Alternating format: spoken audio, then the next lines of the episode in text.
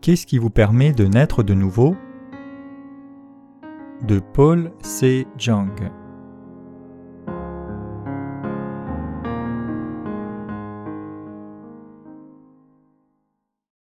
Qui adore en esprit et en vérité?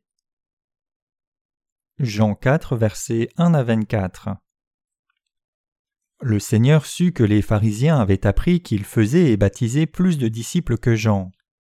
Toutefois, Jésus ne baptisait pas lui-même, mais ses disciples. Alors il quitta la Judée et retourna en Galilée. Comme il fallait qu'il passât par la Samarie, il arriva dans une ville de Samarie nommée Sichar, près du champ de Jacob qu'il avait donné à Joseph son fils. Là se trouvait le puits de Jacob. Jésus, fatigué du voyage, était assis au bord du puits. C'était environ la sixième heure une femme de Samarie vint puiser de l'eau. Jésus lui dit Donne-moi à boire. Car ses disciples étaient allés à la ville pour acheter des vivres. La femme samaritaine lui dit Comment toi qui es juif me demandes-tu à boire à moi qui suis une femme samaritaine? Les juifs en effet n'ont pas de relation avec les samaritains.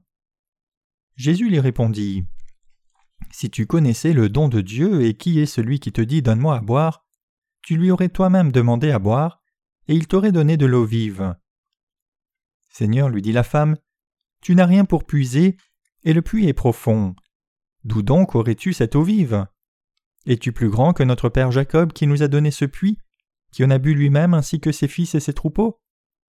Jésus lui répondit Quiconque boit de cette eau aura encore soif, mais celui qui boira de l'eau que je lui donnerai n'aura jamais soif, et l'eau que je lui donnerai deviendra en lui une source d'eau qui jaillira jusque dans la vie éternelle. La femme lui dit Seigneur, donne-moi cette eau, afin que je n'ai plus soif et que je ne vienne plus puiser ici. Va, lui dit Jésus, appelle ton mari et viens ici. La femme répondit Je n'ai point de mari. Jésus lui dit Tu as eu raison de dire Je n'ai point de mari, car tu as eu cinq maris et celui que tu as maintenant n'est pas ton mari.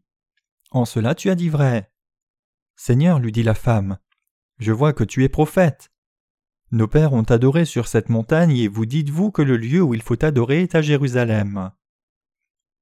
Femme, lui dit Jésus, crois-moi, l'heure vient où ce ne sera ni sur cette montagne, ni à Jérusalem que vous adorerez le Père.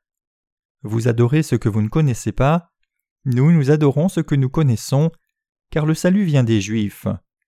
Mais l'heure vient, elle est déjà venue, où les vrais adorateurs adoreront le Père en esprit et en vérité, car ce sont là les adorateurs que le Père demande. Dieu est esprit, et il faut que ceux qui l'adorent l'adorent en esprit et en vérité.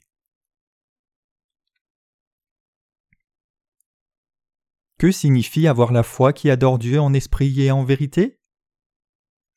Aujourd'hui, je voudrais expliquer ce que cela signifie. Le Seigneur a dit il faut que ceux qui l'adorent l'adorent en esprit et en vérité. Jean 4, verset 24. Cela signifie que nous devons être touchés par le Saint-Esprit, c'est-à-dire que nous devons être touchés par Dieu lui-même. Quel est alors le type de foi qu'il faut pour adorer Dieu en esprit et en vérité?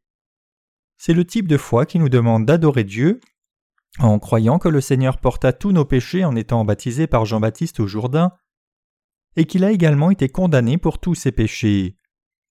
En d'autres termes, nous adorons Dieu en esprit et en vérité à cause du don du Saint-Esprit que nous avons reçu de Dieu en acceptant la rémission de nos péchés dans nos cœurs par la foi. Parce que nous croyons dans l'évangile de l'eau et de l'esprit, nous sommes amenés à confesser notre foi et à dire Dieu est mon Seigneur et mon Dieu. Notre Seigneur a dit Il faut que ceux qui l'adorent l'adorent en esprit et en vérité. Jean 4, verset 24. Cela signifie que nous devons être lavés de nos péchés en croyant dans l'évangile de l'eau et de l'esprit, et ensuite adorer Dieu spirituellement. En d'autres termes, le Seigneur nous dit d'adorer Dieu par notre foi dans l'évangile de l'eau et de l'esprit. Passons à Matthieu 3, versets 13 à 17 pour comprendre comment nous pouvons adorer Dieu de cette façon. Ce passage décrit ce qui s'est passé lorsque Jésus fut baptisé, je lis pour vous. Jésus vint de la Galilée au Jourdain vers Jean pour être baptisé par lui. Mais Jean s'y opposait en disant C'est moi qui ai besoin d'être baptisé par toi et tu viens à moi. Jésus lui répondit Laisse faire maintenant, car il est convenable que nous accomplissions ainsi tout ce qui est juste. Et Jean ne lui résista plus.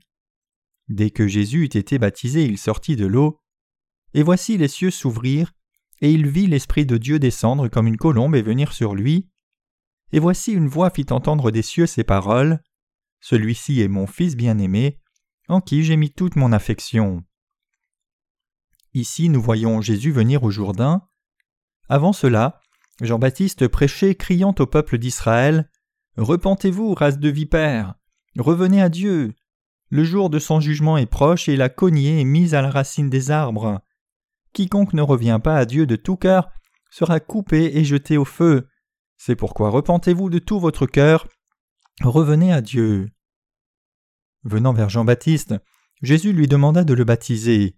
Mais Jean-Baptiste a d'abord refusé en disant Comment peux-tu me demander de te baptiser alors que c'est moi qui ai besoin d'être baptisé par toi? Pour Jean, cela était insoutenable.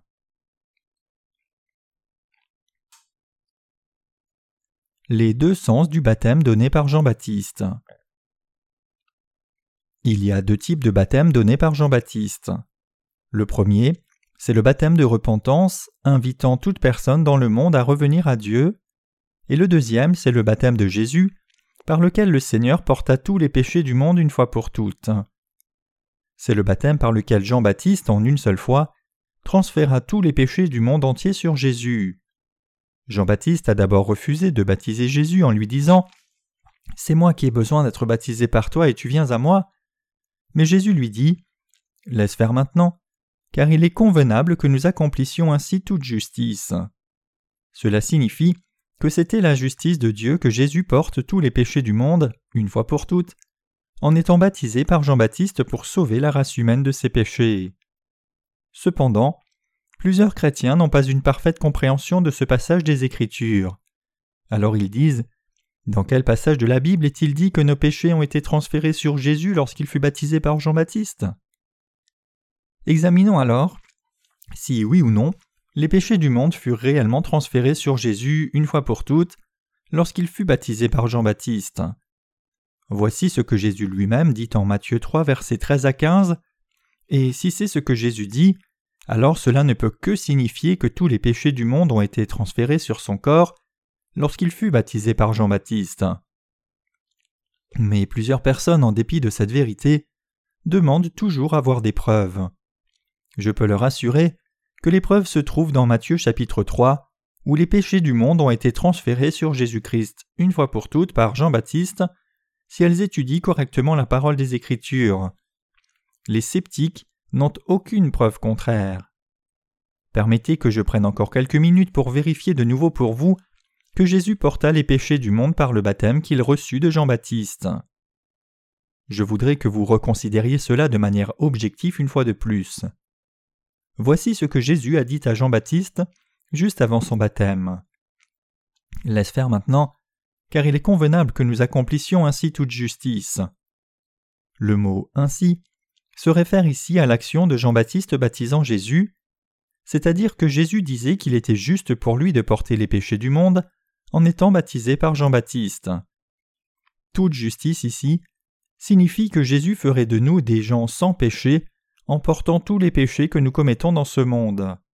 En d'autres termes, la justice de Dieu n'est rien d'autre que de nous rendre sans péché. C'est une grave erreur d'essayer d'établir notre propre justice basée sur la chair, et ainsi de nous opposer à la justice de Dieu.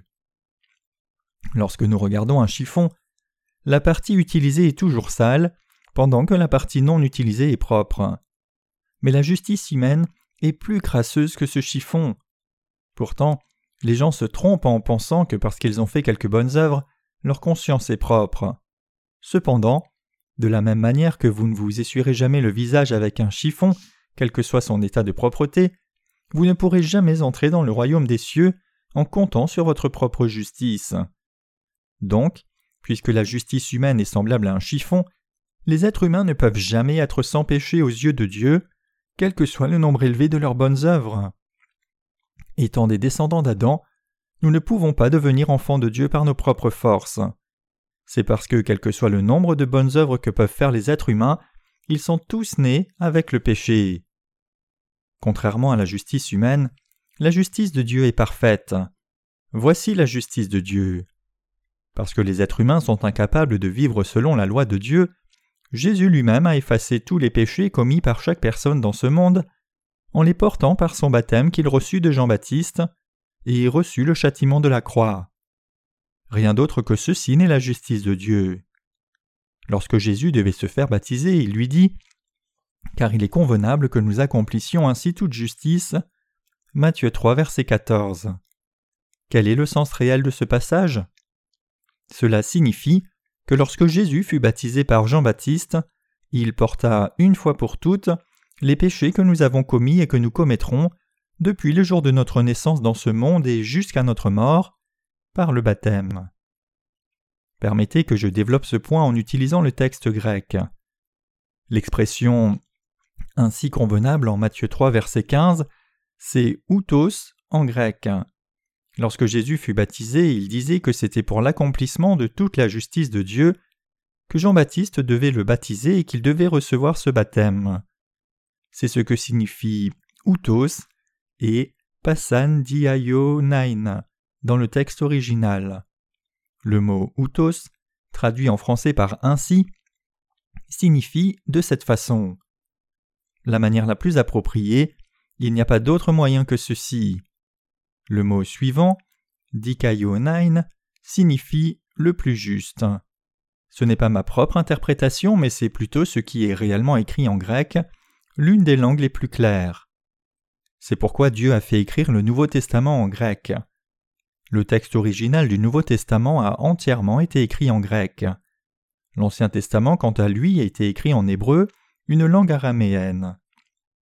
En français, le mot amour dénote tous les types d'amour, allant de l'amour que les parents ont pour leurs enfants à l'amour romantique que les couples ont l'un pour l'autre. En revanche, la langue grecque renferme des mots spécifiques décrivant différents types d'amour. Par exemple, l'amour de Dieu est désigné par le mot agapé. Ce mot se réfère à l'amour inconditionnel de Dieu. Son usage est différent de l'amour habituel entre les êtres humains. Le mot amour est utilisé de manière globale en français. Il est utilisé pour décrire tout type d'amour, de l'amour des parents à l'amour romantique et même l'amour de soi. En revanche, la langue grecque distingue l'amour de Dieu pour nous par le mot spécifique agapé. L'amour entre amis est appelé philia. L'amour romantique entre personnes de sexe opposé est appelé eros. Donc, lorsque la Bible dit ici il est convenable que nous accomplissions ainsi toute justice, c'est-à-dire outos et passandiaio en grec, cela signifie que c'était la justice de Dieu pour Jésus de porter tous les péchés de l'humanité lors de son baptême. En d'autres termes, Jésus disait à Jean-Baptiste Il est convenable et approprié d'être baptisé par toi. Il n'y a aucune autre façon pour moi de porter tous les péchés de l'humanité une fois pour toutes que de recevoir le baptême de ta part. Donc tu dois me baptiser. Je dois apporter le plus juste salut à l'humanité en étant baptisé par toi. Lorsque Jésus dit Il est convenable que nous accomplissions ainsi toute justice, Matthieu 3, verset 15, il exprimait son désir d'accomplir la justice de Dieu.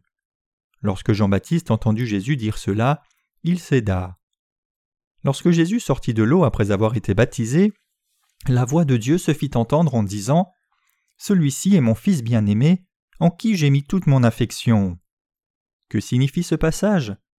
Dieu le Père disait De la manière la plus appropriée, en étant baptisé par Jean-Baptiste, représentant de l'humanité, mon Fils a porté tous les péchés des êtres humains pour leur salut parfait. En d'autres termes, Dieu disait que nul autre que son Fils n'avait porté les péchés de l'humanité, et il était satisfait de son Fils. Dieu ne serait pas satisfait de son Fils s'il ne lui avait pas obéi, mais parce que son Fils a été baptisé en obéissance à sa volonté, Dieu était satisfait. Parce que Jésus-Christ porta sur sa chair de la manière la plus appropriée et convenable par le baptême tous les péchés que vous et moi commettons avec nos corps, dans nos cœurs et par nos faiblesses, il devait maintenant porter tous nos péchés à la croix et y être condamné. Avant de faire face à cette mort sur la croix, Jésus pria Dieu le Père Père, si tu voulais éloigner de moi cette coupe, toutefois, que ma volonté ne se fasse pas, mais la tienne. J'ai porté tous les péchés de l'humanité en étant baptisé, et parce que j'ai fait cela, je dois maintenant porter toutes les malédictions de l'humanité sur mon corps. Je suis terrifié, Père. S'il y a moyen d'y échapper, je ne veux pas être crucifié. Ne pourrais-tu pas ôter les péchés de l'humanité en m'enlevant au ciel? Dois-je obligatoirement être crucifié? Notre Seigneur agonisa ainsi. Cependant, comme la Bible le dit, Maudit est quiconque est pendu au bois. Galates 3, verset 13.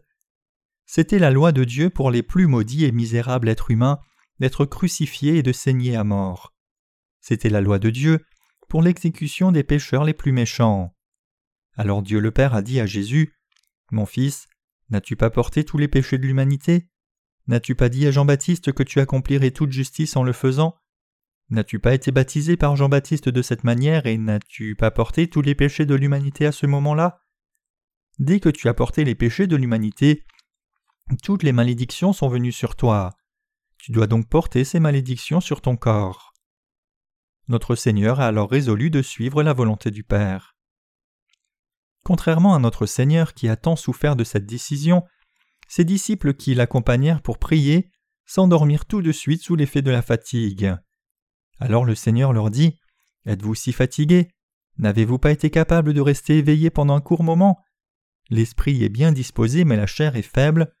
Retournez-vous, vous couchez et reposez-vous. J'ai porté les péchés de l'humanité par mon baptême, et en étant baptisé, j'accomplirai parfaitement votre salut par ma mort. Dès qu'il eut dit cela à ses disciples, notre Seigneur fut arrêté par les soldats romains sous la trahison de Judas. Il fut jugé dans le tribunal de Pilate, fut lynché et raillé. Il porta une énorme croix de bois sur ses épaules. Le corps de Jésus était plein de blessures causées par les trente-neuf coups de fouet qu'il reçut. Pourtant même avec cela, il était obligé de porter l'instrument de sa propre exécution, comme cela était la coutume à cette époque. Il s'est énormément débattu sous le poids de la croix, et voyant cela, un homme appelé Simon de Cyrène fut pris de compassion et porta la croix de Jésus à sa place. La parole de Jésus.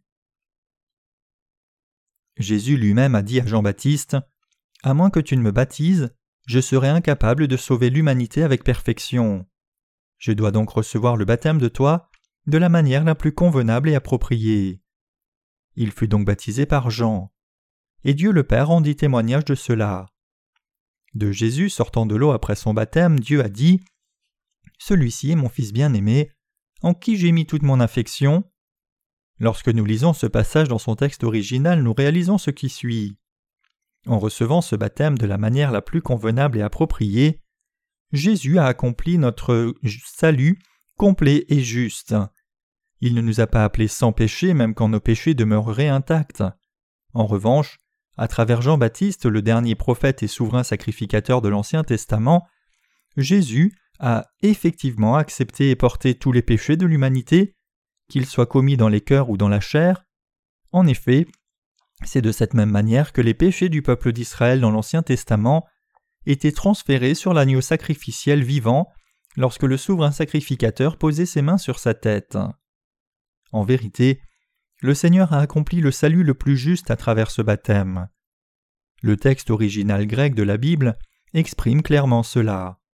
Donc, j'ai clarifié ce point dans nos livres et nos lettres d'information. J'ai fait cela de peur que les gens ne fassent leurs propres affirmations sans fondement et ne disent Où est-il écrit dans la Bible que tous nos péchés ont été transférés sur Jésus lors de son baptême? Il n'y a pas de question à ce propos. Jésus a accompli le plus juste salut par le baptême de la façon la plus appropriée et impérative. N'est-ce pas que Jésus nous a sauvés de tous nos péchés une fois pour toutes en les acceptant lors de son baptême? Si nos péchés n'avaient pas été transférés sur Jésus mais étaient demeurés dans nos cœurs, comment pouvons-nous affirmer injustement que nous avons reçu la rémission des péchés? Et comment pouvons-nous dire à Dieu que nous sommes justes ou comment pouvons-nous l'appeler notre Père? Cela est possible seulement parce que nos péchés ont été transférés sur Jésus une fois pour toutes lors de son baptême, de la manière la plus juste possible. Ainsi, nous pouvons réellement croire en Jésus comme notre Sauveur, et recevoir l'Esprit de Dieu de la part de Dieu le Père. C'est pourquoi nous sommes capables d'obéir au commandement du Seigneur, d'adorer en esprit et en vérité. Nous croyons que tous les péchés que nous ayons jamais commis et que nous commettrions depuis le jour de notre naissance jusqu'au jour de notre mort ont été transférés sur Jésus lors de son baptême. Nous croyons que Jésus a été condamné à la croix à notre place. Nous croyons de tout cœur dans la parole de l'Ancien et du Nouveau Testament selon Dieu. Et nous sommes ceux qui avons reçu la rémission des péchés et qui adorons Dieu en esprit et en vérité. Voici ce que signifie adorer Dieu en esprit et en vérité. Laissez-moi vous poser une question à ce stade. Tous nos péchés ont-ils été transférés sur Jésus lors de son baptême ou pas? Bien sûr que oui. Ceci n'est pas un simple dogme, c'est la vérité fondamentale. C'est croire dans la parole écrite, c'est croire dans la vérité. Ce n'est pas une croyance religieuse. Pourtant, malgré cela, plusieurs pasteurs de nos jours ne connaissent ni n'ont le désir de consulter le texte original et sont ainsi incapables de l'appliquer. Lorsque mes sermons sont traduits, le sens peut radicalement être changé en fonction des mots utilisés. Par exemple, lorsque je dis que nos péchés ont été transférés sur Jésus lors de son baptême, en fonction du mot qui a été employé pour traduire le verbe transférer, cela peut donner un autre sens. En coréen, je peux utiliser le même mot coréen pour transfert, mais le traducteur peut utiliser un mot légèrement différent mais adapté au contexte. Ainsi, Seulement une personne qui connaît le texte original des Écritures peut l'appliquer correctement. Quand nous lisons le texte original, nous pouvons voir ce que la Bible dit réellement. Même si j'oubliais tout, je n'oublierai jamais les mots utos et dikaiosonain. J'ai mémorisé ces mots pour connaître leur sens comme le revers de ma main. Ces mots signifient le plus approprié, le plus convenable, pas d'une autre manière que celle-ci il signifie que Jésus a lavé nos péchés de la façon la plus juste en étant baptisé par Jean-Baptiste. C'est la signification du baptême de Jésus. Et à travers ce baptême, tous nos péchés ont été transférés sur Jésus, et en réalisant cela et en y croyant, nous avons atteint notre vrai salut. Voilà pourquoi Jésus dit en Jean chapitre 4 Dieu est esprit, et il faut que ceux qui l'adorent l'adorent en esprit et en vérité. Ceux qui ont reçu la rémission des péchés en croyant au baptême de Jésus, et qui sont devenus les enfants de Dieu en recevant le don du Saint-Esprit dans leur cœur, peuvent adorer Dieu en esprit et en vérité. Dieu est excessivement ravi d'accepter l'adoration de ces personnes. Il prend soin de ceux qui adorent de cette manière correcte. Dans le passage des Écritures d'aujourd'hui, nous voyons Jésus descendre de la Judée vers la Galilée en passant par la Samarie. À ce moment, la Samarie était la région qui avait expérimenté le lourd fardeau de l'invasion étrangère en Israël, venue de Babylone et de la Syrie. Donc, les femmes de la Samarie ont énormément souffert de ces invasions étrangères, de la même manière qu'ont souffert les femmes coréennes sous la domination coloniale japonaise. Comme conséquence, les Samaritains n'ont pas pu conserver la pureté de leur lignée juive. Il y a plusieurs nations qui, même aujourd'hui, prétendent être ethniquement homogènes et pures mais en réalité cela n'est pas vrai. En tout cas, Jésus ne pouvait aller en Galilée qu'en passant par cette région de la Samarie. Sur son chemin, il arriva dans une ville appelée Sichar, où était situé le puits de Jacob aux environs de midi. C'est le moment le plus chaud de la journée. Fatigué de son voyage, Jésus s'assit près du puits, et une femme samaritaine vint y puiser de l'eau sous le soleil brûlant. Jésus demanda alors de l'eau à cette femme les disciples étaient allés en ville acheter du pain. Jésus était donc seul lorsque la femme samaritaine est venue au puits. Mettons-nous à la place de cette femme samaritaine. Elle vint au puits, pensant qu'elle n'y trouverait personne, mais voici qu'un jeune homme y était assis. Et cet homme lui parla en disant Donne-moi à boire. Alors la femme lui dit Comment toi qui es juif me demandes-tu à boire à moi qui suis une samaritaine? Jésus lui dit si tu connaissais le don de Dieu et celui qui te dit Donne-moi à boire, tu lui aurais toi-même demandé à boire et il t'aurait donné de l'eau vive. Jean 4, verset 10.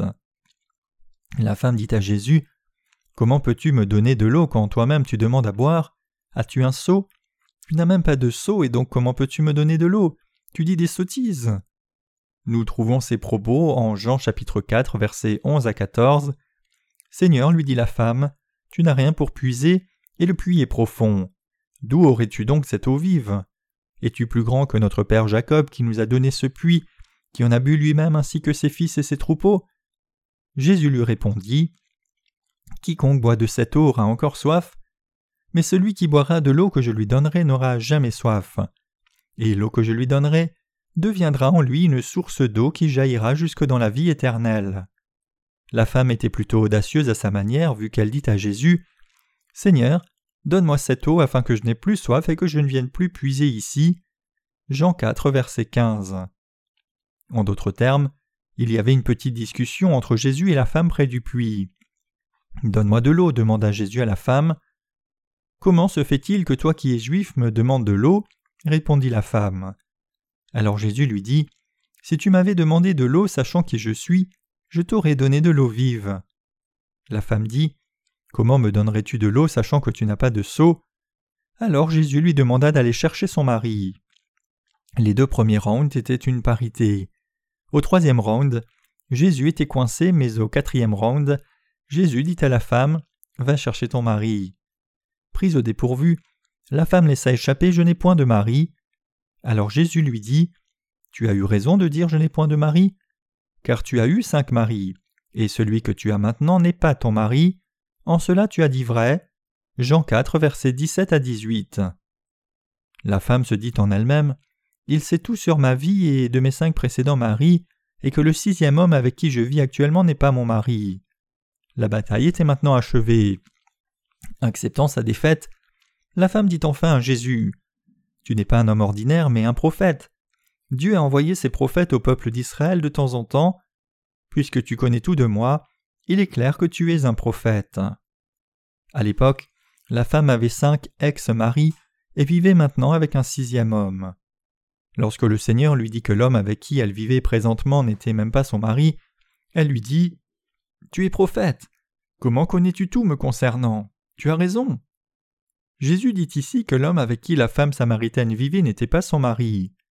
Cela implique que son vrai mari était Jésus-Christ. Dans la Bible, le terme mari renvoie souvent à Jésus-Christ.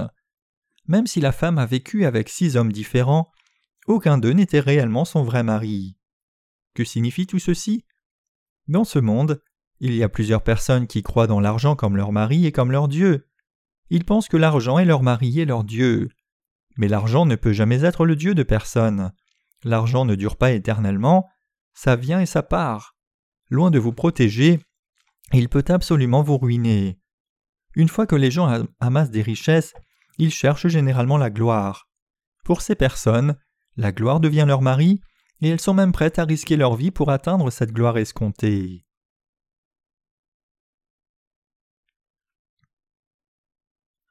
La mauvaise poursuite de la gloire. Même des chrétiens recherchent la gloire pour plusieurs raisons impures. Par exemple, il y avait un théologien qui ne croyait même pas dans la divinité de Jésus. Ce théologien fut emprisonné parce qu'il était chrétien et fut à la fin martyrisé pour la cause de Jésus. Mais cette raison de martyr était complètement mauvaise. Il abandonna sa vie juste pour défendre sa propre réputation en tant que théologien, se disant en lui-même Je suis un théologien, j'ai été menacé à mort à cause de ma foi en Jésus, mais si j'évite le martyr, je vais perdre ma réputation de théologien, donc pour défendre mon honneur, je dois embrasser mon martyr.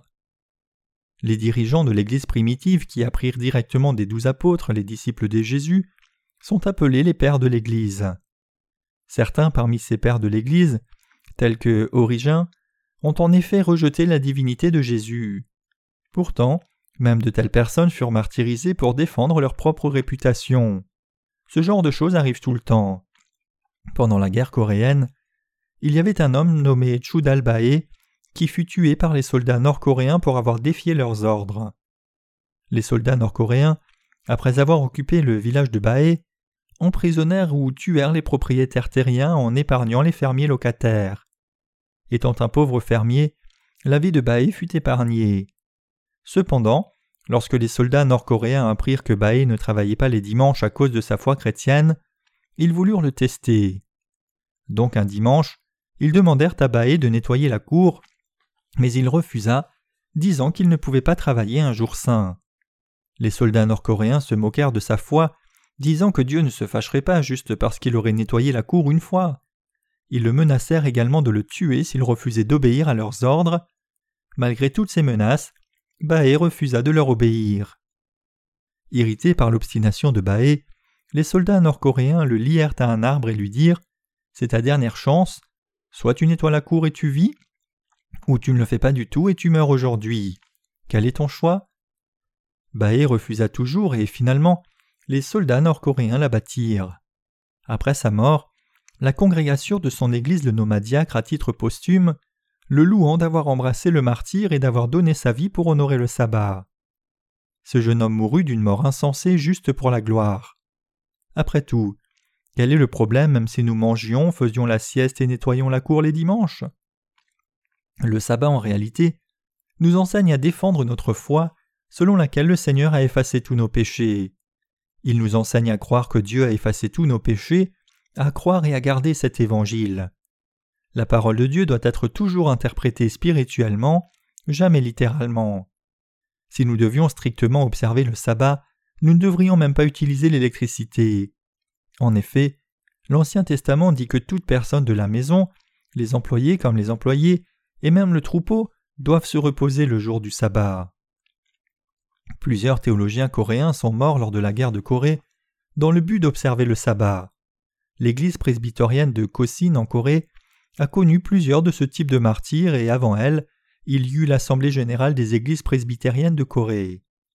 Dans ces dénominations, même les laïcs étaient martyrisés à cause du sabbat. Donc en Corée, les dénominations qui se glorifiaient d'observer le sabbat comprennent l'Église adventiste du septième jour, et l'église presbytérienne Jaegin de Corée. Les fidèles de l'église presbytérienne Jaegin de Corée n'allument même pas le feu le dimanche. Pour eux, il était scandaleux que de la fumée sorte de la cheminée le dimanche. Mais ils mangeaient quand même leur repas, ils utilisaient des appareils électroménagers pour cuisiner. Tout ce dont ils se souciaient, c'était de s'assurer que personne ne voit de la fumée sortir de la cheminée. Il y eut un groupe qui se détacha de l'église presbytérienne Jagin de Corée, nommé Église presbytérienne Koryeopa, à cause de son attachement à l'ancienne foi. De cette dénomination, il y eut également un détachement nommé Église presbytérienne Abdanga pour son appel à l'unité. Comme conséquence de ce sectarisme, des douzaines de dénominations presbytériennes furent formées. De Kosin à Korye, Kosin réformé, Onam Kosin, etc. C'est ainsi que toutes ces différentes dénominations presbytériennes sont nées. En tout cas, lorsque nous regardons de plus près les fidèles de ces dénominations, réputés pour le martyr, nous pouvons voir qu'ils sont morts pour leur propre réputation. On appelle ce genre de mort une mort insensée.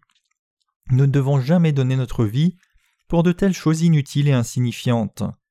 Si on nous demande de nettoyer la cour le jour du sabbat, nous devons simplement le faire et nous reposer ensuite. Il n'y a pas de raison de risquer notre vie pour de telles choses insignifiantes. Il y a des étudiants de séminaire qui travaillent dur pour devenir de célèbres pasteurs, mais d'autres meurent de surmenage avant l'obtention de leur diplôme. Tout ceci est dû à la poursuite de la gloire. Il y a des personnes qui risquent leur vie pour la gloire, pendant que d'autres risquent leur vie pour de l'argent. Ces personnes essayent de servir Dieu avec la gloire et l'argent. Certaines personnes suivent Soka Gakkai, un nouveau mouvement religieux originaire du Japon, et ils chantent le nom du Lotus Sutra lorsque le soleil se lève à l'est, croyant que cela leur apporterait de la prospérité. Qu'en est-il des catholiques?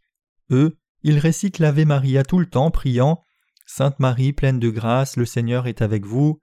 Sainte Marie, Mère de Dieu, priez pour nous pauvres pécheurs.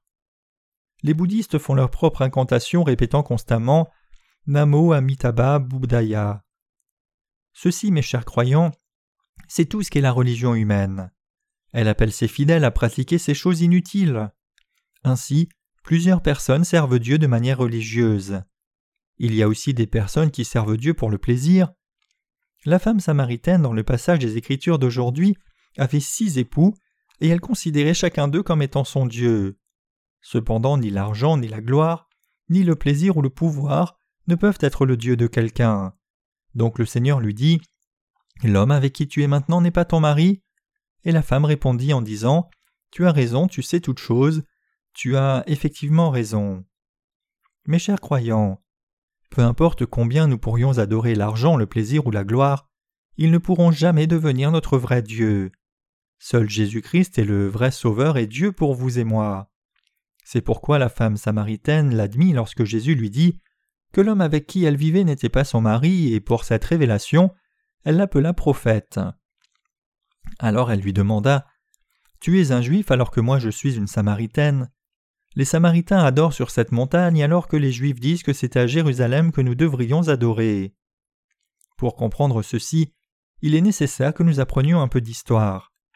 Souvenez-vous du roi Roboam et du roi Jéroboam, qui régnèrent sur le royaume de Juda et celui d'Israël après le règne de Salomon. Roboam était effectivement le fils de Salomon. Après la mort de Salomon, Israël fut divisé en deux royaumes, avec dix tribus qui se révoltèrent contre Roboam et fondèrent un autre royaume dirigé par Jéroboam, qui fut un serviteur de Salomon. Ce royaume du nord se fit nommer Israël, il est également connu sous le nom de Samarie. Le royaume de Roboam, quant à lui, bénéficiait seulement de la loyauté des tribus de Juda et de Benjamin, et il était connu sous le nom du royaume de Juda. Voici comment Israël fut en Judée et en Samarie.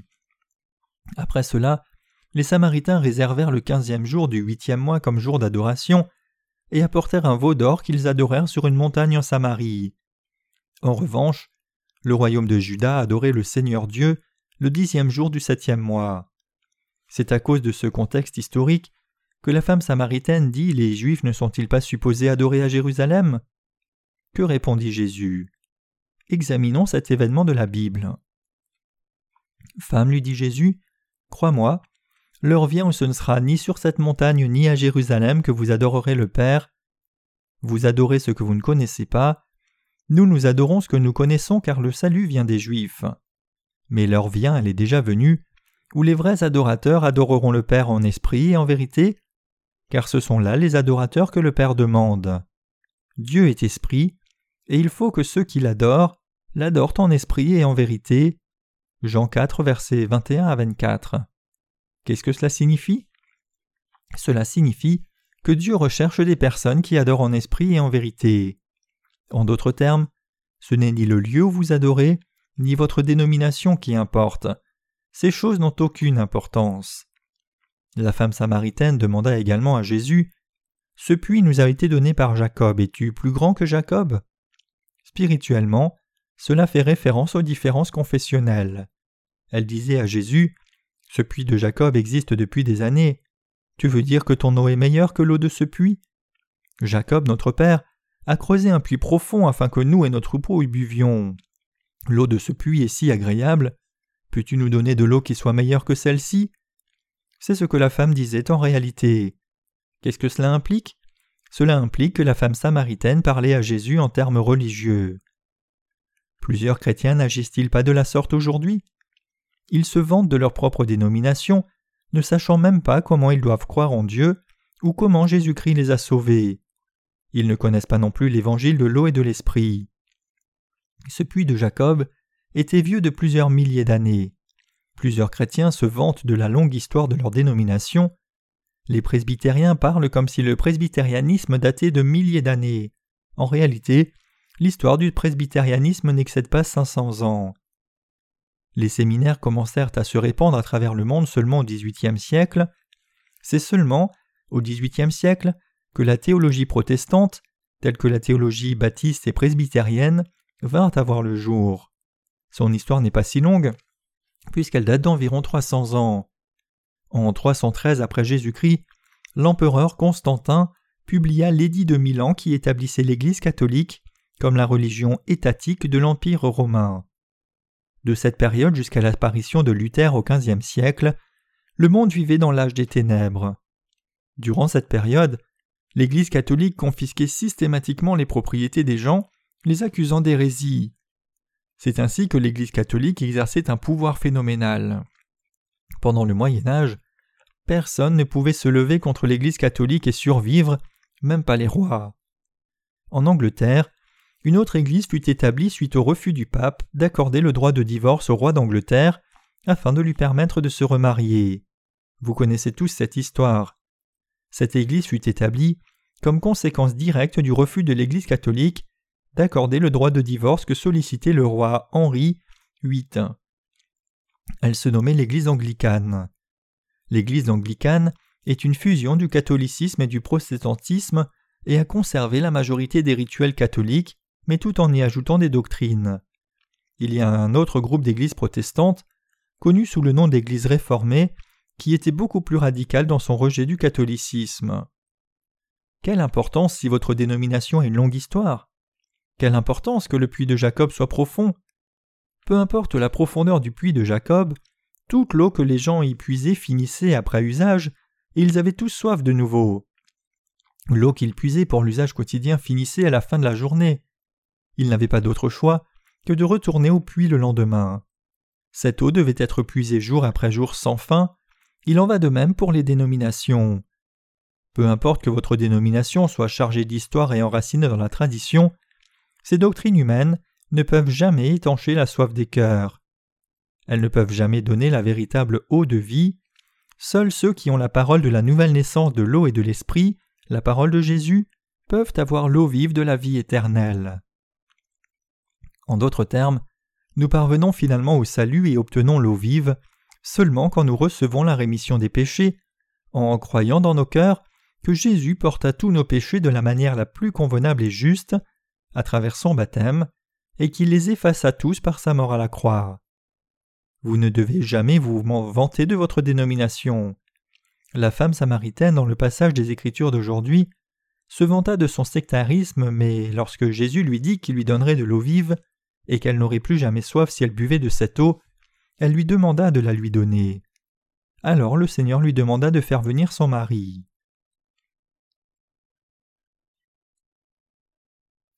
La condition sine qua non pour recevoir la rémission des péchés. Pour recevoir la rémission des péchés, vous devez d'abord réaliser que vous êtes pécheur, et vous devez réaliser et reconnaître que ce que vous avez connu, en quoi vous avez cru et suivi, n'est en fait pas le vrai Dieu. Vous devez croire que Jésus-Christ seul est votre Dieu et votre Sauveur. Même si le Seigneur veut vous donner la rémission des péchés et la bénédiction de la nouvelle naissance d'eau et d'esprit, il ne peut pas le faire si vous ne savez pas si vous avez rencontré Dieu ou pas. Si vous avez rencontré Dieu, alors vous n'aurez plus besoin de trouver le moyen de le rencontrer de nouveau. Ce que je veux dire, c'est que ceux qui ont déjà reçu une fois la rémission des péchés n'ont plus besoin de la recevoir de nouveau. La rémission des péchés est reçue une fois pour toutes, elle est valable pour l'éternité. Lorsque vous écoutez la parole de Dieu, elle se transforme en une source intarissable. Tous les péchés que nous commettons avec notre chair ont été transférés sur Jésus. Sommes-nous alors des pécheurs ou sans péché? Évidemment que nous sommes sans péché. Tous les péchés que vous commettez dans ce monde ont été transférés sur Jésus. C'est précisément la raison pour laquelle nous pouvons adorer Dieu avec la vraie foi. Les croyants dans l'évangile de l'eau et de l'esprit peuvent maintenant adorer Dieu avec la vraie foi. Parce que Jésus ôta tous nos péchés une fois pour toutes par son baptême, nous n'avons plus de péché. Il est devenu notre vrai Sauveur. Donc, si vous voulez recevoir la vraie rémission des péchés donnés par Jésus, alors vous devez clairement réaliser quel type de péché vous avez hérité de vos parents et que vous êtes un pécheur qui ne peut que pécher tout le temps dans ce monde. Le Seigneur dit à la femme samaritaine Va, appelle ton mari et viens ici. Je n'ai pas de mari, dit la femme. Jésus dit Tu as raison, tu as eu cinq maris et celui avec qui tu vis en ce moment n'est pas ton mari. La femme l'admit et dit Tu as raison. Mes chers croyants, vous avez dû vivre dans ce monde en mettant votre confiance dans l'argent, la gloire, le plaisir, la religion, ou vous-même, mais avez-vous été sauvé par l'une de ces choses? L'argent a-t-il effacé vos péchés? Le pouvoir a-t-il effacé vos péchés? Non, pas du tout. Ni l'argent, ni la gloire, ni le pouvoir, ni la religion et ni vous-même ne pouvez vous sauver. Ces choses ne peuvent jamais vous sauver de vos péchés.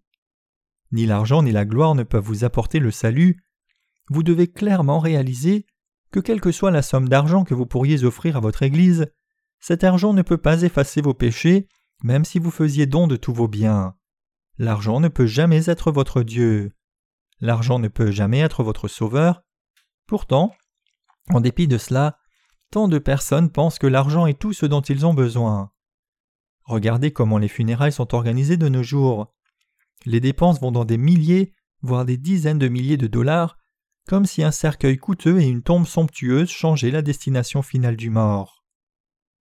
Que vous alliez au paradis ou en enfer n'a rien à voir avec l'argent. Cela n'a rien à voir avec vos possessions matérielles, cela n'a rien à voir avec le plaisir, et cela n'a rien à voir avec votre gloire. Cela n'a rien à voir avec vous-même non plus. Vous pouvez aller au paradis seulement si vous croyez en Jésus, en son baptême et en sa croix. Peu importe votre pouvoir, vous ne pouvez pas entrer au royaume des cieux avec votre pouvoir. À la mort du président Park Chung-hee, les représentants de diverses religions, notamment le bouddhisme, le protestantisme et le catholicisme, vinrent à ses funérailles et prièrent pour lui à tour de rôle. Ils agirent ainsi pour qu'au moins l'une des divinités reçoive Park pour sa vie après la mort. Cependant, un pasteur donna un sermon et dit Vous récolterez ce que vous semez. Plusieurs Coréens l'applaudirent pour avoir dit cela. C'est parce que le président Park était un dictateur et a tué plusieurs personnes durant son règne. Donc les personnes à cette période disaient Park a fait abattre des gens, donc c'est absolument juste que lui aussi soit tué. Au lieu que ce soit un jour de consolation, ce fut un jour de condamnation. Un prêtre catholique alluma alors de l'encens et pria Cher Saint, priez pour cette âme, Saint Pierre, intercédez pour cette âme. Je voyais souvent ce genre de rituel quand j'étais hospitalisé. Cela s'appelle les derniers sacrements, durant lequel le prêtre qui officie la célébration eucharistique récite de longues prières en faveur de l'âme agonisante. Je les voyais tant de fois que j'en avais plus qu'assez de. Quel est ce genre de prière? Elle demande aux saints, qui sont déjà au paradis, de prier Dieu le Père en faveur de l'âme de la personne mourante, de sorte qu'il puisse être délivré de l'enfer. C'est cela la religion. Mais peu importe combien ces prières sont ferventes, cette religion peut-elle réellement sauver quelqu'un? L'argent nous sauve-t-il? La gloire nous sauve-t-elle? Le pouvoir nous sauve-t-il? Nous sauvons-nous nous-mêmes? Non, aucun d'eux ne peut nous sauver. Pourtant, assez de personnes pensent qu'elles peuvent obtenir le salut en se reposant sur leurs propres moyens. En réalité, toutes ces croyances sont risibles. Il est écrit en Jean 4, versets 18 à 19 Jésus lui dit Tu as eu raison de dire Je n'ai point de mari, car tu as eu cinq maris et celui que tu as maintenant n'est pas ton mari. En cela tu as dit vrai. Seigneur, lui dit la femme, je vois que tu es prophète. Mes chers croyants, depuis le jour de notre naissance, nous étions destinés à périr. Nous étions tous destinés à être jetés en enfer. Qu'est-ce que David a dit dans les psaumes? Lisons psaume 51, verset 7 et voyons ce qu'il dit. Voici, je suis né dans l'iniquité et ma mère m'a conçu dans le péché. Que signifie ce passage? David dit qu'il est né dans l'iniquité et que sa mère l'a conçu dans l'iniquité. Cela signifie que les êtres humains héritent du péché de leurs parents dès leur naissance et qu'ils sont nés dans ce monde avec le péché de leurs aïeux dans leur cœur. Donc, cela est connu comme étant le péché originel.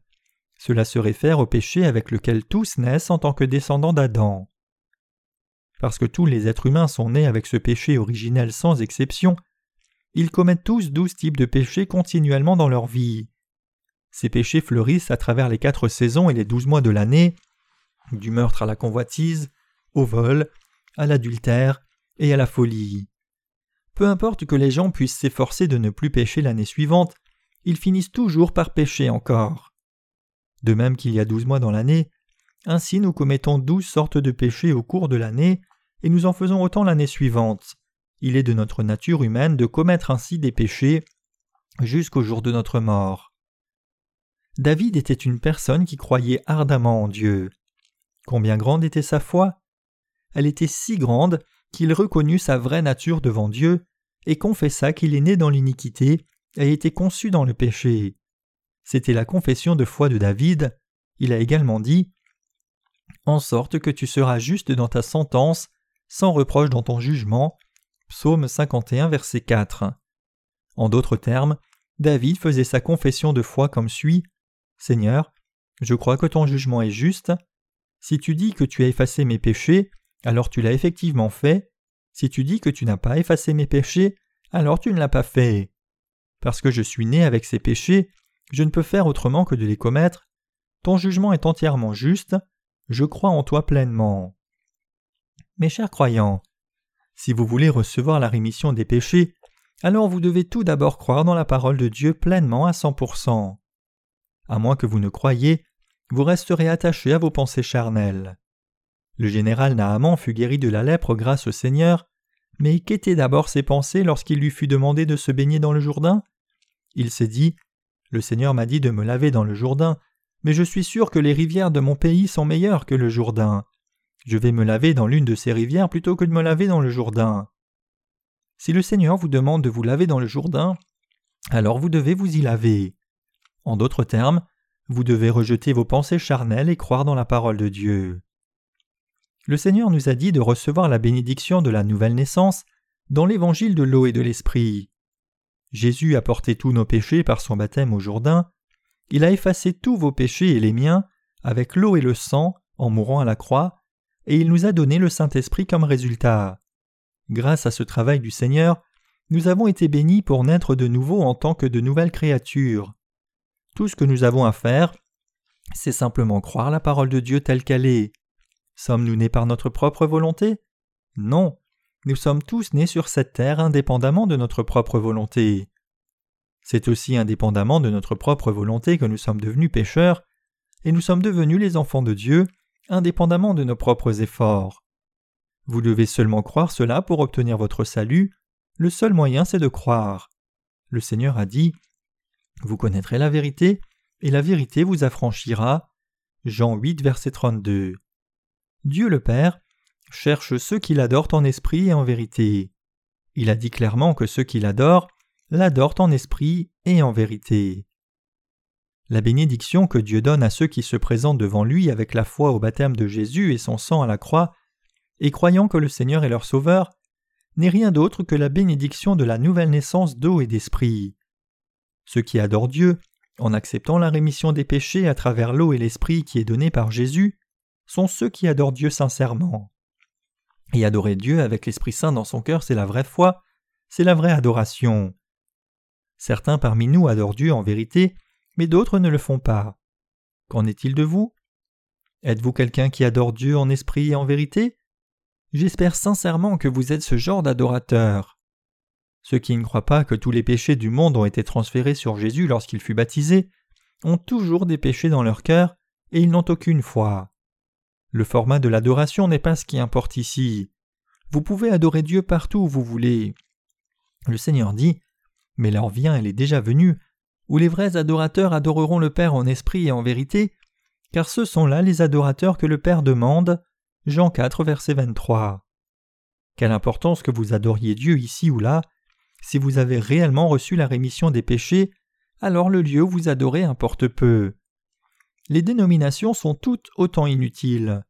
C'est vraiment risible de voir les chrétiens se vanter de l'histoire et de la tradition de leur dénomination quand celle-ci existe seulement depuis 300 ans environ. D'abord, lorsque je n'étais pas bien renseigné, je pensais que ces dénominations existaient depuis mille ans. Je pensais, puisqu'il y a environ deux mille ans que Jésus est né, ces dénominations doivent exister depuis au moins mille ans. Mais lorsque j'ai consulté la vraie histoire, j'ai découvert que c'est seulement au XVIIIe siècle que les séminaires ont commencé à émerger. La fondation de l'Église presbytérienne est également intervenue longtemps après. Pendant que le presbytérianisme est puissant en Corée, ce n'est pas le cas ailleurs. Aux États-Unis, par exemple, l'Église baptiste est beaucoup plus influente. Le point essentiel, c'est que les rituels d'adoration et les différences confessionnelles n'ont absolument aucune importance. Ce qui est vraiment important, c'est que nous recevions la rémission des péchés par notre foi dans l'évangile de l'eau et de l'esprit, et ainsi que nous adorions Dieu avec cette vraie foi.